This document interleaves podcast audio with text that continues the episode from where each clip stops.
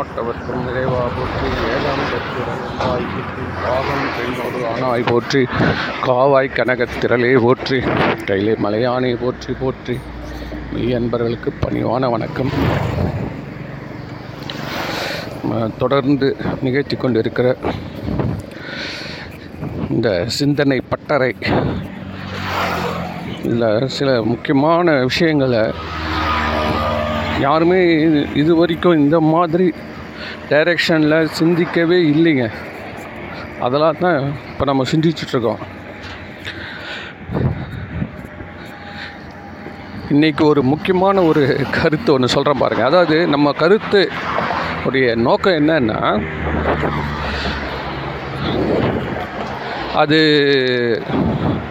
வேதாந்தமாக இருந்தாலும் சரி சித்தர்கள் வாழ்வாக இருந்தாலும் சரி இல்லை சைவம் சித்தாந்தம் இருந்தாலும் சரி எல்லாருமே மேக்சிமம் ஒரே லைனில் தான் போயிருக்கிறாங்க. கடைசியில் தான் கொஞ்சம் அது வேறுபாடு இருக்குதுன்றது வந்து அது வந்து அவங்கவுங்களுடைய புஷ்ஷை பொறுத்து தான் மாறும். அதாவது இது இதையெல்லாம் நம்மளுக்கு இப்போதைக்கு தேவையே கிடையாது. நம்ம அதை பற்றி ஏதாவது இது என்ன கேட்டிங்கன்னா இந்த ரஷ்யா வந்து நமக்கு ராக்கெட்டு விடுறதுக்கு சொல்லி கொடுத்துட்டு வந்தான் சார். அவன் தான் நம்மளுக்கு சொல்லி கொடுத்தான். எப்படி வந்து ராக்கெட்டு நம்ம செய்யணும் ஸ்பேஸ் ரிசர்ச் பண்ணுறதுக்கு இந்தியா வந்து டாப்பில் வந்ததுக்கு. அதுக்கு முதல் காரணம் வந்து ரஷ்யா தான். இந்த ரஷ்யா வந்து நல்ல சொல்லி கொடுக்க தான் வந்தா. ஆனாலும் அவன் கொஞ்சம் உஷார் பாட்டி. அதனால் அவன் என்ன பண்ணான்னா இப்போ ஒரு ராக்கெட்னா என்ன? முதல்ல ராக்கெட்டு ஒரு தளம் அமைக்கணும். அந்த தளத்துக்குள்ள வந்து ராக்கெட்டு செய்யணும். முதல்ல வந்து ஒரு ஒரு பார்ட்டாக செய்யணும். செஞ்சுட்டு அதை வந்து இங்கே பூமியிலேருந்து வெளியில் அனுப்பணும். வெளியில் போயிடும். வெளியில் போயிட்டோன்னே அது உள்ளே இருக்கக்கூடிய பாட்டுக்கெல்லாம் ஒன்று ஒன்றா ஊந்துடும் அதுக்கப்புறம் அதுக்கு வெறும் அந்த தலை மட்டும் இருக்கும். அந்த தலையோடைய தலையில் சேட்டலைட் இருக்கும். இந்த சேட்டலைட்டை கொண்டு போய் பிரித்து விட்டுடணும் அப்படின்னு ஸ்டேஜஸ் இருக்கும் சார் சப்போஸ் ஒரு பத்து ஸ்டேஜ் இருக்குது வச்சுக்கலாம் ஒன்று ஒன்றும் வந்து பசிபிக் பெருங்கடல். அது மாதிரியான அறிவு சம்பந்தமான விஷயங்கள் நுணுக்கமான விஷயங்கள். இப்போ நியாயமாக என்ன பண்ணணும் அவன்? முதல்ல அடிப்படையிலேருந்து ஒன்று ஒன்றா சொல்லி கொடுக்கணும்ல. அவன் என்ன சொன்னால் முதல்ல அஞ்சாவது ஸ்டேஜ் எடுத்து சொல்லித்தரேன்றான். நம்ம என்ன பண்ண முடியும்? வாத்தியார் என்ன சப்ஜெக்ட் எடுத்தாலும் எங்களுக்கே இப்படி தான் சார் காலேஜில் நாங்கள் படித்தப்போ காலேஜில் ஃபிசிக்ஸில் செமஸ்டர் சிஸ்டம் சார் முதல் ஆ செமஸ்டர் சிஸ்டத்தில் வரக்கூடிய ப்ராக்டிக்கல் எக்ஸாம்ஸ்னு ஒன்று கொடுப்போம் சார் அதை பற்றிய சப்ஜெக்ட் வந்து மூணாவது விஷயத்தில் வரும். ஆனால் ப்ராக்டிக்கல் முதலே வந்துடும் ஏன் இதுக்கெலாம் கேட்கக்கூடாது? ஏன் இதுக்கெல்லாம் கேட்கக்கூடாது? ப்ராக்டிக்கல் வேறு நம்மளுக்கு கொடுத்துருக்க சப்ஜெக்ட் வேறு சார் அது ஏதோ ஒன்று அவன் அவன் செஞ்சு காமிச்சானா நீ செஞ்சுக்கோ. அவ்வளோதான் நம்மளுக்கு தெரியும். ரெண்டு ஒயரை வச்சானா லைட் எரியுதா? அவ்வளோதான் இது ஏன் இப்படி போகுதுன்றது சர்க்கியூட் தெரிய மூணாவது விஷயத்தில் வரும். கடைசி இங்கே வந்தால் நம்ம இது எதுவுமே கேட்க முடியாது. கொடுக்குறவன் கொடுத்த இது இதுவே கொடுக்குறது ஜாஸ்தி இல்லை. வேறு யார் கொடுக்குறான் நம்மளுக்கு? அதனால நம்ம ஆளுங்க என்ன பண்ணாங்க? முதல்ல அதை கற்றுக்க ஆரம்பித்தான் அஞ்சு.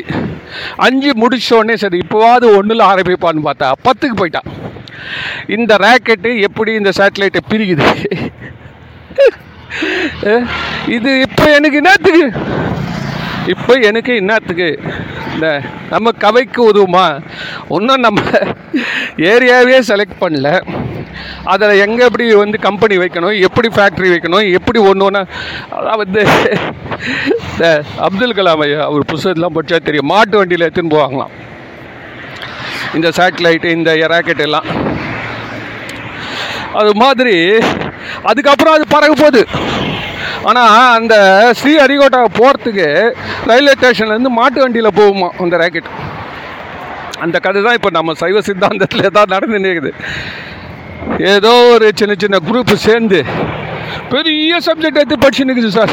பெரிய சப்ஜெக்ட் படிச்சுன்னு இருக்கிறாங்க. ஏன்னா அது ராக்கெட் அது. அந்த ராக்கெட்டை ஒன்றா வச்சா அது போயிடும்.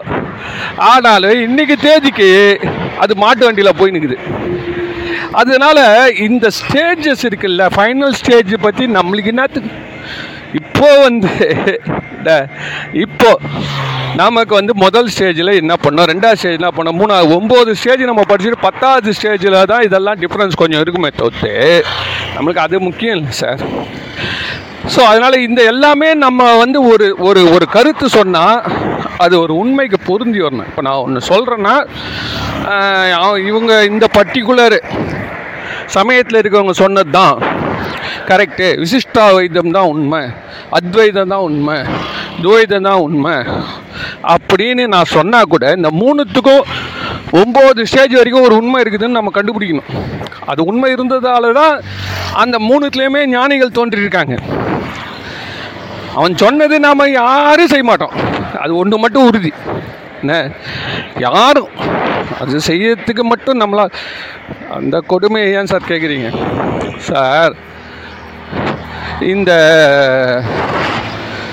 இந்த சாமியாருங்க இருக்காங்கல்ல இப்போது அந்த தத்துவத்துப்படி இந்த சாமியார்களில் வந்து எல்லாரும் வேதாந்தம் உபநிஷத்துக்கள் அதெல்லாம் படித்து தான் எல்லாரும் சாமியாராக வரான். அதில் மெயினாக அதில் எந்த அளவுக்கு அவங்க பொருள் ஆசையை வெறுத்திருக்காங்கன்றது பார்த்தீங்கன்னா இவங்களாம் இ- இவ்வளோ பெரிய இன்ஸ்டியூஷன்லாம் செய்யவே மாட்டாங்க. சான்ஸே கிடையாது. சித்தர்கள்லாம் எந்த இன்ஸ்டியூஷனும் ஆரம்பிக்கல சார். பணத்தை தொட்டால் நம்ம காலிடான்னு அவங்களுக்கு தெரியும். முன்னேறவே முடியாது. அந்த முள்ளுக்குள்ளார அந்த மைண்டு ட்ரிக்லிங் ஓடின்னு இருக்கிறப்போ எப்படி நீ வந்து அந்த டேஸ்ட்டு பார்த்துட்டல்ல அதனால் உன்னால் விடவே முடியாது. அதனால தான் இந்த சித்தர்கள் ஒரு ஆள்னா பாருங்க சார். நல்லா வசதியாக வாழ்ந்தான்னு. பெரிய பள்ளிக்கூடங்கள்லாம் நிர்மாணிச்சு. என்ன பெரிய பெரிய ஆஸ்பத்திரிகள்லாம் கட்டி பெரிய பெரிய கோயில்கள்லாம் கட்டியில் போயிருந்துருக்கணும். எங்கேயோ ம பொந்து மர பொந்தில் உட்காந்து இருப்பான். எப்பயாவது தேவைப்பட்டதுன்னா இந்த பஞ்சத்தில் ஜனங்க அவசரப்படுதுன்னா கொஞ்சோண்டு என்ன இந்த இரும்பை தங்கமாகுது செம்பை தங்கமாகுதுன்னு ஒரு வேலையை செஞ்சு அந்த பசி கொடுத்துட்டு அவன் கூட அது சாப்பிட மாட்டான் போயினே இருப்பான். அது தொட்டதே அந்த பாவம்டான்னு நினைப்பான்.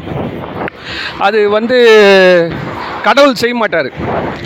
அதனால் இந்த சித்தர்கள் நடுவில் இருக்கவங்க என்ன பண்ணுவாங்கன்னா கொஞ்சம் அப்படி ஏன்னா அவன் நம்ம கூட்டத்துலேருந்து போனோம்ல அதனால் அவளுக்கு கொஞ்சம் வலி வேதனை தெரியும்.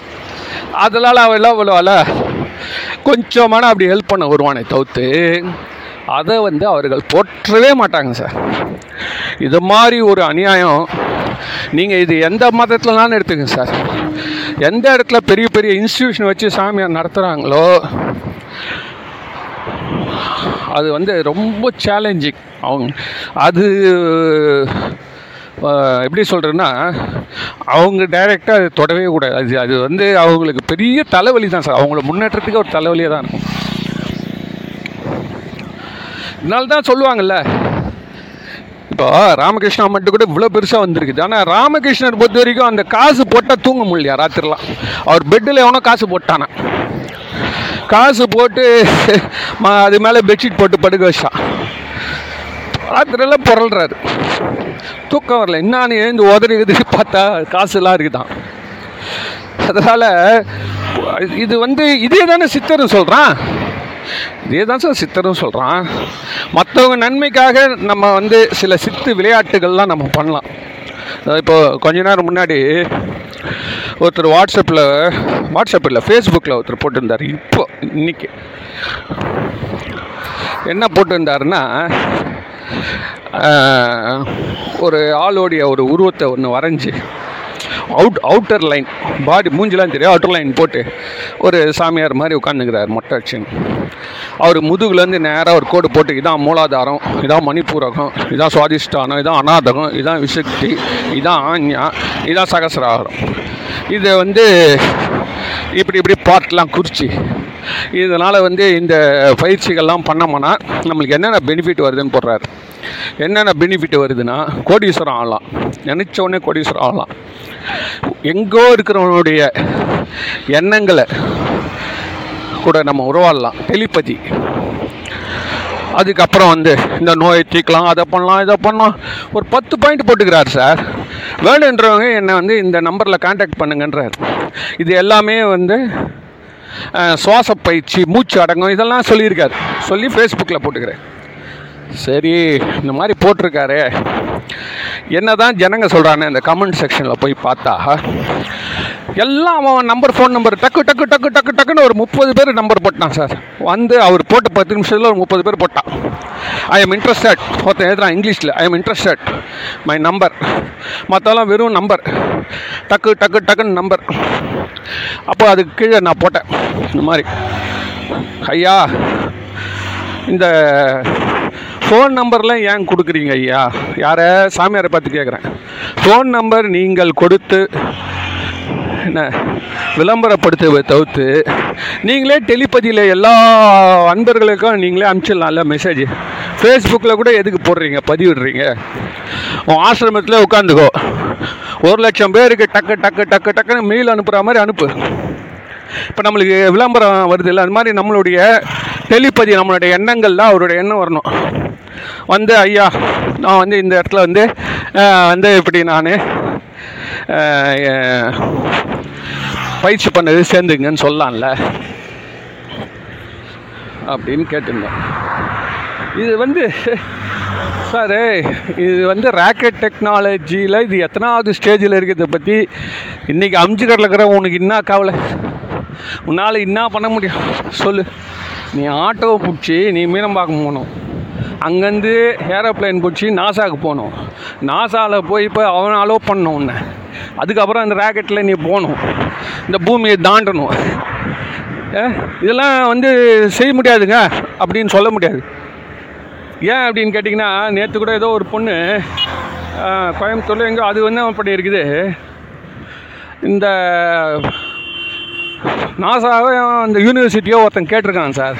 இந்த மாதிரி யார் யார் என்னென்ன ஆராய்ச்சி பண்ண விரும்புகிறவங்களாம் அவங்களுடைய விருப்பத்தை தெரிவிங்கன்னு. இந்த பொண்ணு வந்து தனக்கு இருக்க விருப்பத்தை தெரிவிச்சது பாருங்க. எட்டு கோடி ரூபாவும் சார். எட்டு கோடி ரூபா வந்து அந்த பெண்ணோடைய படிப்புக்காக எடுத்து வச்சிட்டான். அமெரிக்காவில் அப்போ வந்து இந்த தத்துவம் வந்தது நாசாக்கு போகிறதுன்றது எல்லாமே முடியாதுன்னு கிடையாது.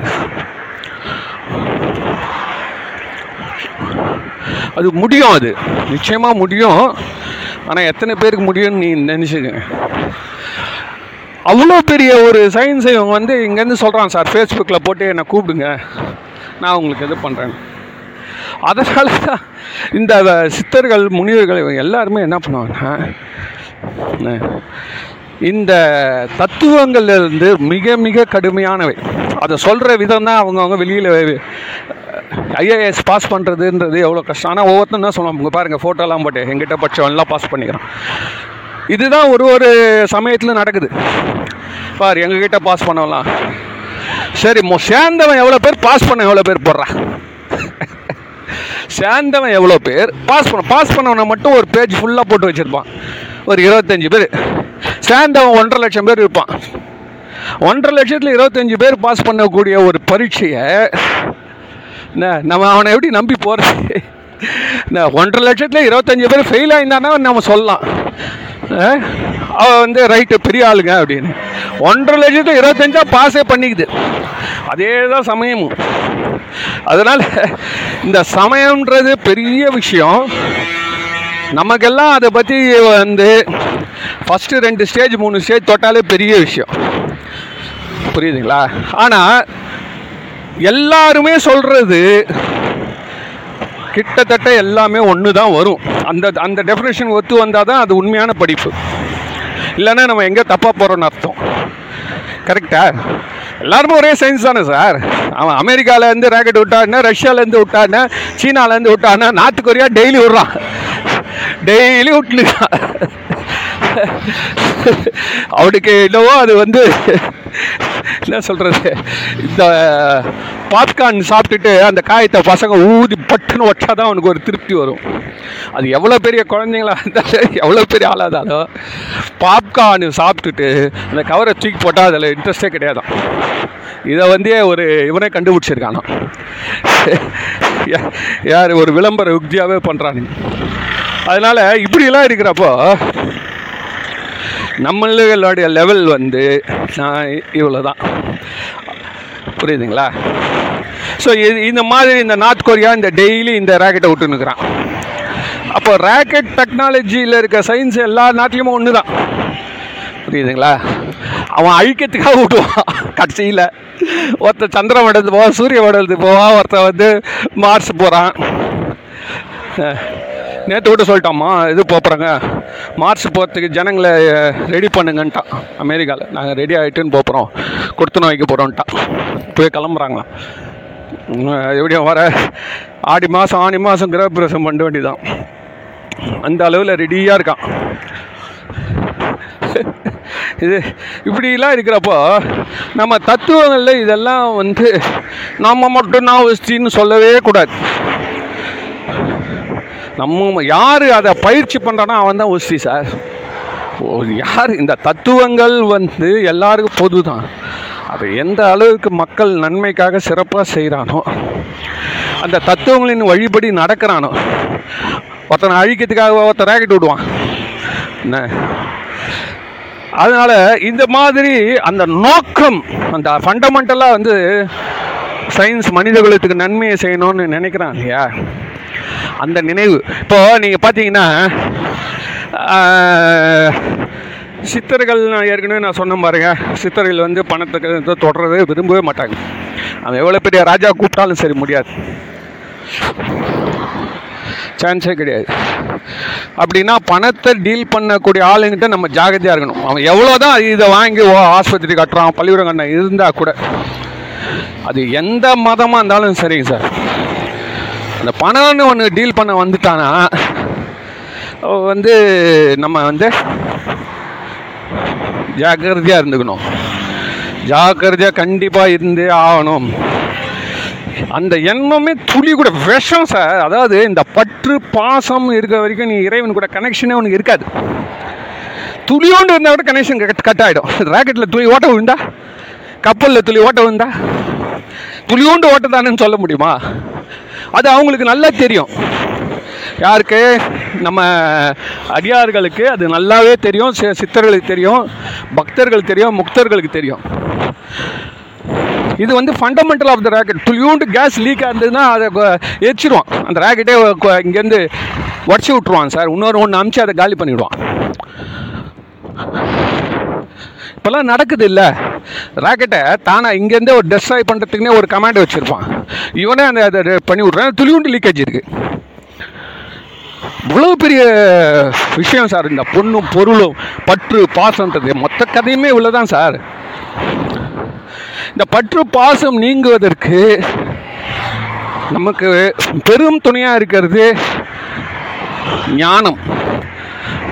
இந்த பக்தி வந்து கண்டிப்பாக இவ்வளோ நாளாக இருந்தது. இப்போ நம்ம மனசை போட்டு குழப்பறதுக்குன்னே சுற்றி நம்மளை சுற்றி ஆரவாரம் அதிகமாகிடுச்சு அதனால் சார் ஒரு கணவன் மனைவிக்குள்ளார சண்டை சார். அடே எங்கள் அப்பா. எல்லாம் நம்ம ஒரு இருபது முப்பது வருஷம் நாற்பது வருஷம் முன்னாடி கிடையவே கிடையாது சார். இவ்வளோலாம். இப்போ பார்த்தீங்கன்னா இந்த யூடியூப் சேனலில் ஃபேஸ்புக்கில் மனைவி கணவன் அடிக்கிறா மனைவி கணவன் அடிக்கிறா மனைவிக்கு தான் எல்லா பவர்னும் அந்த அளவில் ஒரு குடும்பம் வந்து எப்படி ஒரு யூனிட்டாக அப்பா அம்மா பெரியவங்களை வச்சுட்டு இருக்கிறது சான்ஸே கிடையாது சார் தெத்தி விட்றான் சார் பையன் முதல்ல அப்பா அம்மாவை தள்ளி விட்றான் சார் இந்த கூட்டு குடும்பன்றதே போயிடுச்சு. இந்த கூட்டு குடும்பம் போனதால் தான் இவங்களுக்கு இந்த சண்டையே வருது. மெயினான விஷயம் அது நல்லா தெரிஞ்சுக்கணும். கணவன் மனைவிக்குள்ளார நிறைய பிரச்சனை வருது நிம்மதி இல்லாமல் தவிக்கிறோன்னா ஏன் நடுவில் ஒரு ரெஃப்ரி கிடையாது. இந்த அவுட் ஆஃப் வேல போய் ஒன்னொருத்த ஒருத்தன் அடிக்கிறான் சார் ரூல்ஸுக்கே அகேன்ஸ்டாக ஒருத்தன் அடிக்கிறான். அப்போ ரெஃப்ரி நடுவில் பூந்து பேன் விசில் வச்சு ரெண்டு பேரையும் ரெண்டு கையை இழுத்து பிடிச்சி விட்டு போங்க ரெண்டு பேரும் மூலையில் போய் உட்காருங்க. போய் தண்ணி குடி ஐஸ் மூஞ்சில் வச்சுக்கோ. திருப்பி எழுந்துவா அந்த ரெஃப்ரி இல்லாத ஒரு விளையாட்டு சார் டபிள்யூ டபிள்யூஎஃப்ல ரெஃப்ரி ஆட்சி போட்டுருவான். ரெஃப்ரியாக அடிவாயிடுவோம் அப்போ எவ்வளோ கொடூரமாக இருக்கும். அதுதான் இப்போ குடும்பத்தில் நடக்குது. இந்த பெரியவங்க இல்லாதது இப்போ இது தெரியல பசங்களுக்கு அதை பற்றி தெரியல. எதனால் பொண்டாட்டி பேச்சை கேட்டு அப்பா அம்மா அப்பா அம்மா இருந்தால் அவங்களால சில தொந்தரவு உண்டு. தொந்தரவு நிச்சயமாக உண்டு. ஆனால் அது வந்து அந்த தொந்தரவுன்றது இந்த குடும்பத்துக்கான ஒரு பிரேக் மாதிரி. அந்த பிரேக்கை அழுத்ததுனால அடிப்படாமல் அதிக ஆக்சிடென்ட் ஆகும் போயிடுது உனக்கு தாண்டா லாபம் அது? என்ன என்னங்க? பிரேக்கு சக்கு சக்குன்னு பிடிக்குது. ஆக்சிலேட்டர் சக்கு சக்குன்னு போனால் தான் ஆபத்து. பிரேக் பிடிச்சா ஒன்றும் தலை தப்புது இல்லை. அது நம்ம தெரிஞ்சுக்கணும்ல. இதெல்லாம் சொல்லி தரது ஆள் கிடையாது. இந்த மதத்தையே வந்து கரெக்டாக கோடிஃபை பண்ணுறதுக்கே ஆள் இல்லை சார். ஏமாத்துறானுங்க சார். பக்தி நம்பிக்கை பக்தி நம்பிக்கைன்னு சொல்லி. இதெல்லாம் பக்தி நம்பிக்கைலாம் நாம் கொஸ்டின் பண்ணணும். கொஸ்டின் பண்ணுறோம் ஏன் பண்ணக்கூடாது? ஏன்னா சித்தர்கள் சொல்லி கொடுத்துட்டு போயிருக்கான். அதுவும் நம்ம நாயன்மார்களாக ரகசியம் ஒரு ஒரு பாட்டில் உள்ளே பூந்து வச்சுட்டு போயிருக்கிறானுங்க. திருமூலரும் என்ன சொல்லியிருக்காரு? ஆசை அருமீன் ஆசை அருமீன். ஈசனோடு ஆயினும் ஆசை அருமீன்றார். இது எவ்வளோ பெரிய வார்த்தை?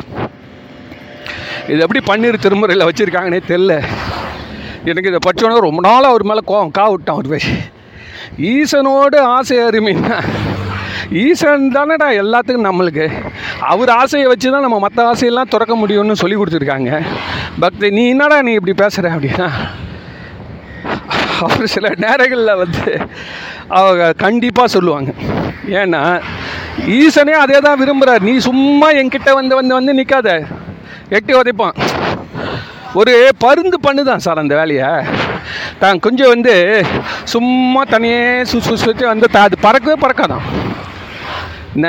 அப்புறம் மலை மேலே இட்டும் போய்த்து அது தள்ளி விடும். மூணு குஞ்சுகள் இருக்குன்னா மூணுத்தையும் தள்ளி விடும்.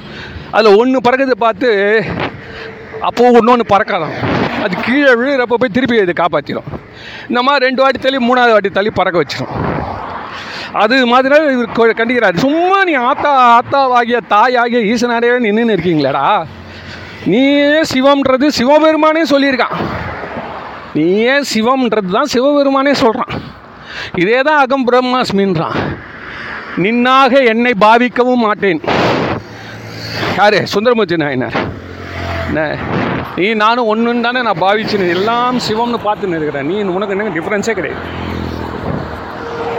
ஆனால் என்கிட்ட இருக்கிறது உங்ககிட்ட இல்லாத ஒன்றே ஒன்று துளியூண்டு இருக்குது. என்னன்னா அந்த கர்வம் அறியாமை ஆணவம் அது என்னை விட்டு போகாது அதனால தான் நான் அதை அதை எப்படி மிட்டிகேட் பண்ணுறேன்னா பணிவு வச்சு நான் பொசிஷன் போயிடுறேன். உனக்கு அந்த வ- பிரச்சனையே இல்லை. நீ ஆனந்தமாக பேலன்ஸ் பண்ணின்னு போகிற உன்னை யாரும் கீழே தள்ள முடியாது. ஆனால் எங்ககிட்ட எப்பவுமே ஒரு லோடு ஒன்று கழுத்தில் கட்டி விட்ருக்குறான் அதுதான் ஆணவம். அதனால் நான் வந்து கொஞ்சம் ஜாக்கிரதையாக பணிவாக இருந்தால் தான் நானும் ஆணவங்கிட்ட நான் தப்பிக்க முடியும். இது இவ்வளோ தான் சார் கதையே. இதுக்கு என்ன உதாரணம் அப்படின்னா ஞானசம்பந்தர் அவர் ஒரு குட்டி சிவபெருமான் சார். அவர் அவர் எல்லாம் நினைச்சதெல்லாம் செய்வார் சார். நினைச்சது சயின்ஸுக்கு ஆப்போசிட்டாக போவார். ஏன்னு கேட்டால் இன்னிலேருந்து இதான் சயின்ஸுன்னுவார் அவர் ஒன்றுமே பண்ண முடியாது. சிவபெருமானே வந்து ஐயோ அப்பா. சிவப அதான் அந்த சித்திக்கல்ல வர மாதிரி அதெல்லாம். என்ன? அதை வந்து அவங்களுக்கு அந்த உரிமை உண்டு. சுதந்திரம் கொடுத்துருக்காரு. இப்போ என்ன கேட்டிங்கன்னா இப்போ ஏன்னு கேட்டிங்கன்னா மக்களுடைய அன்புக்காக அதை செய்கிறப்ப விட்டுருவாங்க. அப்படி இருந்தால் கூட சார் அவர் பணத்தை தொடர்றதுக்கு அவ்வளோ கஷ்டப்படுவார். காசு பணம்னு வந்து ஒரு பஞ்சத்தில் ஜனமே ஊரே வாடுதுன்னா இந்த சித்தர்கள் என்ன பண்ணுவாங்க? இரும்பு தங்கமாக இவங்க என்ன பண்ணுவாங்கன்னா சிவத்தோட ஒரு நிமிஷம் அந்த பாட்டு பாடி லயிச்சு நிற்கிறப்போ சுற்றி இருக்க ப்ராப்ளம் என்னன்றது தானாகவே சிவன் நிவர்த்தி பண்ணிடும்.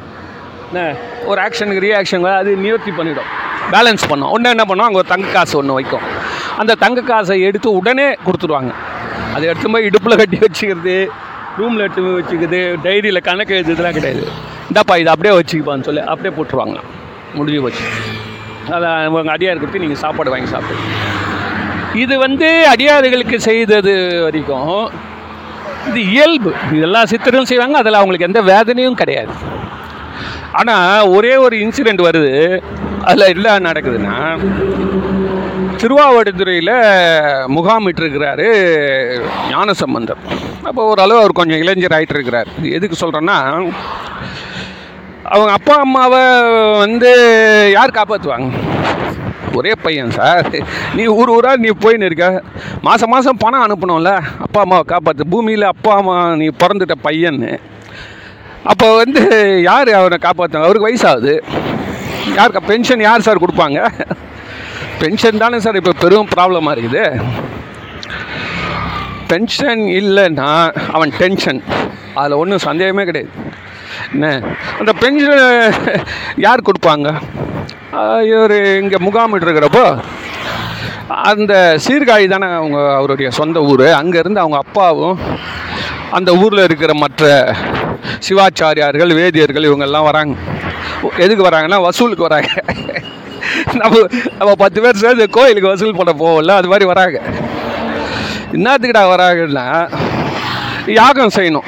யாகம் செய்யணும்னா நல்லா செலவாகும். ஒரு கும்பாபிஷேகத்துக்கே சார் கும்பாபிஷேகத்துக்கு ரெண்டு கோடி செலவாகுது சார் ரிப்பேருக்கு பேர்லாம் அந்த இப்போ ஒரு மூணு நாள் யாகம் நடத்துகிறான்ல அதுக்கே ஒரு கோடி செலவு பண்ணுறான் ஒரு கோடி செலவு பண்ண நான் பார்த்துருக்கேன். நான் பார்த்துருக்கேன் ஒரு கோயிலில். அவன் செலவு பண்ணது ரிப்பேர் செலவில் ஒரு ஒன்றரை கோடி தான் இருக்கும். வச்சுக்கோங்களேன். ஆனால் வந்து இந்த யாக மண்டபத்துக்கு மட்டுமே குறைஞ்சது ஒரு ஒரு கோடி செலவு பண்ணுறான் சார். இதெல்லாம் வந்து ஒரு எந்த திட்டத்தில் போகுது எதுக்கு எவ்வளோ ப்ரொபோர்ஷனேட் இருக்கணுன்றதெல்லாம் ஆகமத்தில் இருக்குதான். நேற்று ஒருத்தர் பேசியிருந்தார் கனடாவில் அவர் சொல்கிறார் எது எதுக்கு எவ்வளோ பட்ஜெட் ஒதுக்கணுன்றது முதல்லயே செஞ்சிடணும். அதுக்கு ப்ரொப்போர்ஷனேட்டாக இருக்கணுமோ. அதிகமாக வந்து ஒரு ஒரு தரப்புலையே அதிகமாக செலவு பண்ணிட்டேன்னா கோயில் நடத்த முடியாது. பின்னாடி கோயில் நடத்த முடியாது. இப்போ என்ன ஆகுதுன்னா இவங்களும் ஒரு பட்ஜெட் போட்டு தான் இருப்பாங்க. இவங்க என்ன பண்ணுறாங்க அங்கங்கே வசூல் போயிருக்கிறாங்க கிடைக்கல. அங்கேருந்து வராங்க. ரெண்டாவது இவர் குடும்பத்துக்கே பணம் வேணுமே. யாருக்கு? ஞான சம்பந்தர் அப்பாவுடைய குடும்பத்துக்கு யார் பையன் தானே அனுப்பணும்? பையனை இறை பணிக்கு அனுப்பிச்சிட்டாரு இறை பணிக்கு போயிட்டாரு சார். நீ இறை பணிக்கு போட்டியானா என் வயிற்றுக்கு இறையை யார் போடுவான் என் வயிற்றுக்கு இறை யார் போடுவான் இறை சின்ன ரை பெரிய ரை போட்டால் கடவுள் சின்ன ரை போட்டால் சோறு. இப்போ இவர்கிட்ட யார் வந்து இது பண்ணுவாங்க? அப்படின்னா இவ்வளோ நாளாக அவர் எப்படி பண்ணியிருந்தார்? இவ்வளோ நாளாக எப்படி வருமானம் வந்திருந்தது? அப்போவே ஏன் சேவ் பண்ணி வைக்கல? என்ன? இதெல்லாம் அடுத்த கொஸ்டின் வருது இல்லை பையன்தான் போயிட்டான் அங்கங்கே சுற்றி நிற்கா இந்த நாட்டுக்கு உதவு போயிட்டான். இப்போ நமக்கு எது என்னன்னு அப்பா அம்மா யோசனை பண்ணோம்ல இதெல்லாம் நம்ம பார்க்குறப்போ சரி நியாயம்தான். சொல்லிட்டு பையனாண்ட வந்து நிற்கிறார் இதை நின்ன உடனே இவர் என்ன பண்ணோம்? ஞான சம்பந்தர் பணம் எங்கிட்ட எது பணம்? அப்போ வந்து நாங்கள் எங்கே போவோம் அப்படின்னு கேட்டால் அவர் என்ன பதில் சொல்ல முடியும்? உடனே அவர் தன்னுடைய சொந்த அப்பா யார்? சிவபெருமான். இவங்களெல்லாம் டெம்பரரி வாடகைக்கு வந்தவங்க. அவர் தானே சொந்த அப்பா.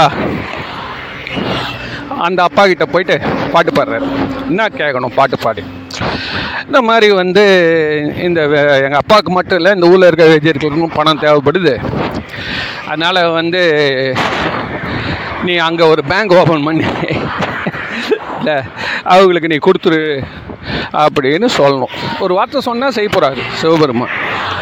அது ஒரு- ஏன் கேட்டிங்கன்னா வந்து உலகத்துக்கு செய்ய வேண்டிய பூலோகத்துக்கு சட்டை போட்டுன்னு வந்துருக்கேன். இந்த பூலோகத்தில் பசி எடுக்குது இயற்கை. அது மாதிரி என் தாய் தந்தை நான் என்ன வானத்தில் இருந்தால் குச்சேன் அந்த தாய் தந்தையை நீ காப்பாற்று நான் கடவுள் வேலை செய்ய போகிறேன் இதுதானே அண்டர்ஸ்டாண்டிங்கா இப்போ ஞான சம்பந்தரே வந்து பூலோகத்தில் பிறக்க வேண்டியதுக்கான அவசியமே இல்லையா சார் அது ஏன் அதுக்கும் ஒன்று சொல்கிறாங்க பூலோகத்தில் ஏன் பிறகுறாருன்னு சைவ சமயம் என்ன சொல்லுதுன்னா இந்த மாதிரி சைவ சமயத்தை நிலைநிறுத்துறதுக்காக பிறந்தாரு. இப்போ அங்கேருந்து ஒரு கப்பல் அமெரிக்காரன் கப்பல் அனுப்புகிறான் ரஷ்யாக்காரன் இந்தியாவை காப்பாற்றுறோம் பாகிஸ்தான் வார் வந்தப்போ ஒரு ஒரு கப்பலை ஒன்று அவன் அனுப்புனான் சார். அந்த கப்பலை அசைக்கிறான்னு தான் அமெரிக்காக்காரன் கை வச்சுட்டான் புரியுதா? இல்லைன்னா அமெரிக்காக்காரன் வந்துட்டான் சார் கிட்ட. தேர்ட்டீன்த் ஃப்ளீட்டான் அதை அனுப்பிச்சிட்டான் கிட்ட. பாகிஸ்தானை உதவத்துக்கு. என்ன பண்ணுவாங்க இந்திரா காந்தி அம்மா? சண்டே ஆரம்பிச்சாச்சு. அப்போ தான் ரஷ்யாக்காரன் சொல்லாமலே செஞ்சானோ? அவனே நேராக எடுத்தானா வண்டியை? டேய் அவனுங்க ரெண்டு பேர் சண்டை போட்டுன்னு இருக்கானுங்க. நீ கிட்ட போவாத நீ அப்படியே நின்னான்? அந்த மாதிரி இறைவன் இவர் அமிச்சாருன்னு இவங்க சொல்லிக்கிறாங்க. அதெல்லாம் நம்ம சித்தாந்தத்துக்கு நம்மளுடைய மற்ற எல்லா மதம் ஒத்துக்கணும்ல. எல்லா மதமும் ஒத்துக்கணுமே சார். அதனால் நம்ம அந்த கருத்தை வந்து நியாயத்துக்கு பொருந்தி நம்ம சொல்கிறோம் சரி ரைட்டு விடுங்க. அதை பற்றி வேண்டாம். நாங்கள் பெருமையாக சொல்லிடுறோம். உங்களுக்கு அது சிறுமையாக தெரியும். அதனால் விட்டுரு. ஆனால் ஒரு தத்துவம் உண்மை. என்னென்னா நான் வந்து சித்தர் நிலையில் வந்துட்டேன். புரியுதா? நான் வந்து பற்று பாசம் விட்டுட்டு யாரையுமே எதுக்கிட்டு எதுவுமே கேட்கல சார். அவர் வாழ்க்கை ஃபுல்லாக அவர் பாட்டு மற்றவங்களுக்கு நன்மையை செஞ்சுட்டு போயிட்டே இருக்கார். இறைவனை புகழ்ந்து புகழ்ந்து ஜனங்களை வந்து பக்தி நெறியில் விட்றாரு. பக்தி நெறியில். நீ முதல்ல நீங்கள் எல்லாரும் கொஞ்சம் கொஞ்சமாக கண்டிஷன் ஆகுங்கடா. அதுவே பெரிய விஷயம். என்ன இல்லைன்னா இந்த சமுதாயம் இப்போவே மிருகமாயிடும். ஒவ்வொரு சார் ஒவ்வொரு மதமும் கிட்டத்தட்ட அப்படி தான் சார் பண்ணியிருக்கான். அவன் அந்த பாலைவனத்தில் எவ்வளோ பயங்கரமான கொடூரமான இதுவாக கூட்டமாக இருந்ததெல்லாம் திருத்தத்துக்காக கடுமையான சட்டங்கள்லாம் வைக்கிறான். அதெல்லாம் அந்தந்த ஊரோடைய நிலைமைக்கு பார்த்தா தான் அந்த மதத்தோடைய சட்டங்கள்லாம் தெரியும். என்னடா நம்மளுக்கு எதுக்குடா இவ்வளோ பெரிய ரூல்ஸ் போடுறான்? அப்படின்னீங்கன்னா அது அவனுக்கு சொல்கிறான் நம்மளுக்கு இன்னத்துக்கு இவ்வளோ பெரிய டென்ஷனாக வைக்கிற இவ்வளோ விரதம் வைக்கிற இவ்வளோ கொடுமை வைக்கணும் அதெல்லாம் வந்து அவனுக்கு தேவை. நம்மளுக்கு கிடையாது. அதனால் இந்த அந்தந்த ஊருக்கு ஏற்ற மாதிரி தான் அந்த அந்த அஹ், ஏமம் நியமம் நிஷ்டைகள்லாம் இந்த கூட சேர்த்து இந்த பக்தியை குழைச்சி கொடுப்பாங்க. இதே சித்தர்கள் முனிவர்கள் எல்லாம் மண்டை மேலே ஒன்று போடுவான். உங்ககிட்ட வா ரொம்ப உன்னை கொஞ்சம் கொலாவின்னு இருக்கான் வா. மண்டை மேலே போடுவான். போ. உங்களுக்குலாம் உங்களுக்கெல்லாம் வந்து பட்டாதாண்டா உங்களுக்கெல்லாம் புத்தி வரும்ன்ட்டு போயினே இருப்பான். அவன் அவன் அதை மாதிரி. இந்த சரி இப்போ இவர் என்ன பண்ணுறாருன்னா இந்த சிவத்தோடைய தொழிலை இவர் பண்ணிகிட்ருக்காரு எல்லார் மற்றவங்களோட நன்மையை சிவமாகவே தானே போயிட்டுருக்காரு. அப்படி அவர் போயிட்டுருக்கிறப்போ அவருடைய கடமைகள்லாம் யார் செய்வாங்க அப்படின்னு பார்க்குறப்போ அந்த கடமைகள் வந்து யார் செய்வாங்க? இப்போ நம்ம சங்கராச்சாரியார் இருந்தார்ல அவரு கூட அவங்க அம்மா இறக்குற வரைக்கும் நான் ஊரை விட்டு போக மாட்டேன்ட்டாராம் அவன் அம்மா சொல்லிச்சு நீ சாமியாரோட போ ஆனால் நான் இருக்கிற வரைக்கும் இங்கே இருந்துட்டு போயிட்டு அப்போ கூட அந்த அம்மாவுக்கு யார் சோறு வச்சு கொடுத்தாங்கன்னு தெரில யார் நெல் வாங்கி கொடுத்தாங்க அரிசி வாங்கி கொடுத்தாங்கன்னு தெரில இவர் செய்ய முடியாதுல்ல. அதெல்லாம் இருக்குது.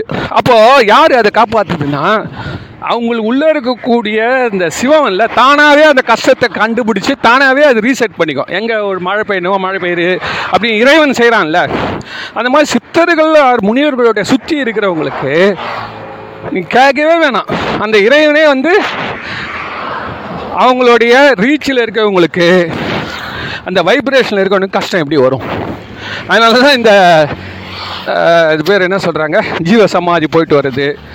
எல்லா சிவாலயங்களையும் ஒரு ஒருத்தன் ஜீவ சமாதி அணிஞ்சிருக்கான்றாங்க.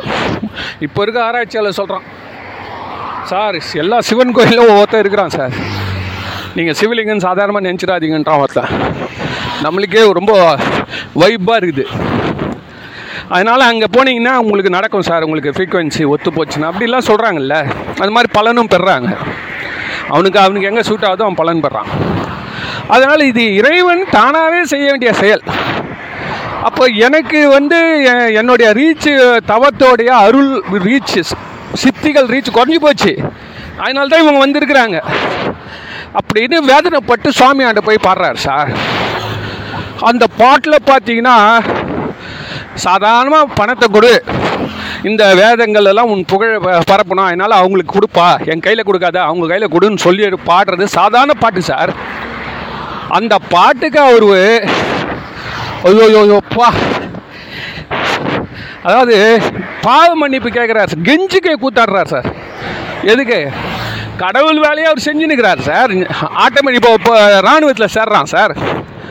அவன் என்ன வீட்டுக்கு ஷேர் ஆட்டோ ஓட்டி பணத்தை சம்பாதிச்சு கொடுக்குறானா? பெயிண்ட் அடிச்சு கொடுக்குறானா? கம்பெனியில் சம்பாதிச்சு கொடுக்குறானா? ஸ்விக்கி ஓட்டி கொடுக்குறானா? என் குடும்பம் எப்படி நடக்கும்? ஒரு இருபது வயசு பையன் நல்லா வாலிபமாக வடப்பாக இருக்கிறான். அவனை நாட்டோடைய எல்லைக்கு அனுப்பிச்சிட்டாங்கன்னா இந்த நாடு வந்து அந்த குடும்பத்துக்கு பென்ஷன் கொடுக்கும். அந்த சம்பளத்தை அவன் அனுப்புவான். இல்லையா? அது யாரோட கடமை? நாடோடைய கடமை. அது மாதிரி இறைவன் தன்னுடைய பணியில் ஈடுபட்டோன்னா அவன் காப்பாற்ற வேண்டியது அவன் கடமை.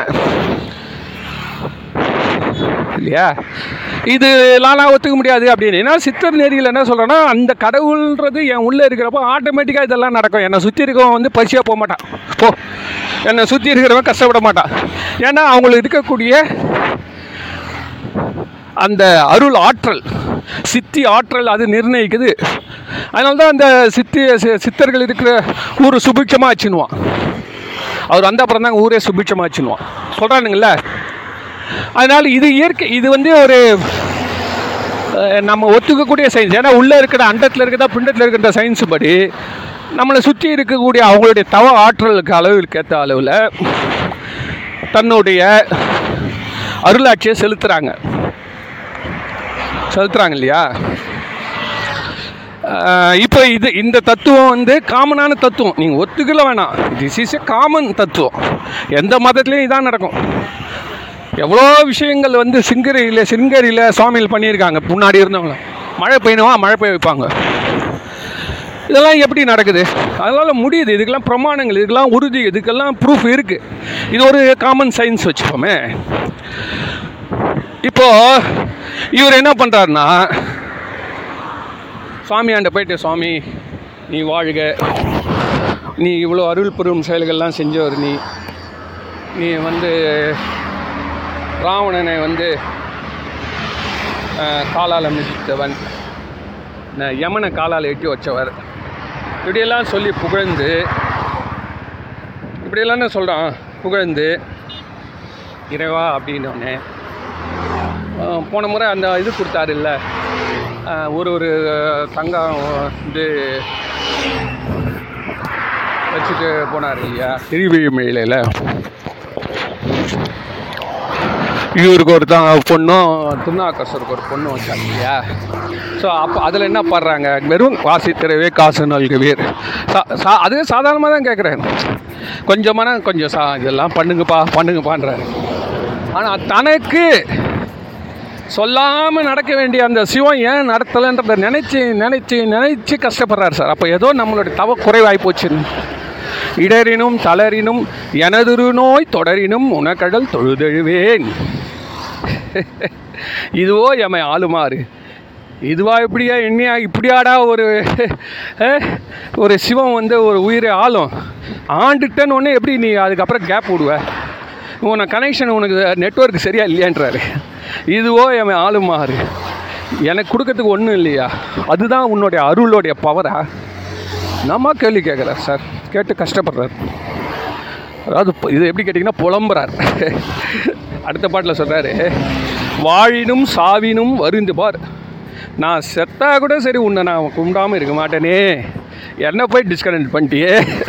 அடுத்தது நனவினும் கனவிலும் நம்பா உன்னை மனவினும் வழிபடல் மறவேன். அப்பா நனவிலும் கனவிலும் மனமொன்றி வணங்குவதற்கு. நான் மறந்ததே கிடையாது அப்பா. தும்மலோடு அரும் துயர் தோன்றிடணும். அம்மலர் அடியெல்லாம் அரட்டாது என்ன? தும்மல் இருமல் வந்தால் கூட நான் உன்னை கும்பிட்டுருக்கேனே. எதுக்கு? இவ்வளோலாம் கஷ்டத்தை சொல்லி கேட்குற அளவில் இன்னும் பெரிய ஒரு வரம் கேட்குறாரு. சார்? அவர் அவர் அவர் நினச்சா செத்தனை எழுப்புறாரு. செத்தானே எழுப்புறாரு பாம்பு கட்சியை எழுப்புறாரு சாம்பல்லேருந்து எழுப்புறாரு. என்ன? வெள்ளத்துக்கு எதிரில் ஏடு ஏடு ஓடுது சார். இயற்கைக்கே ஆப்போசிட்டாக பண்ணக்கூடாது அப்பா நான் உன்னை மந்ததே இல்லைப்பா நான் உன்னை மந்ததே இல்லையே. கையது வீழினும் கழி உரினும் செய்கழல் அடியலாயம் பார்.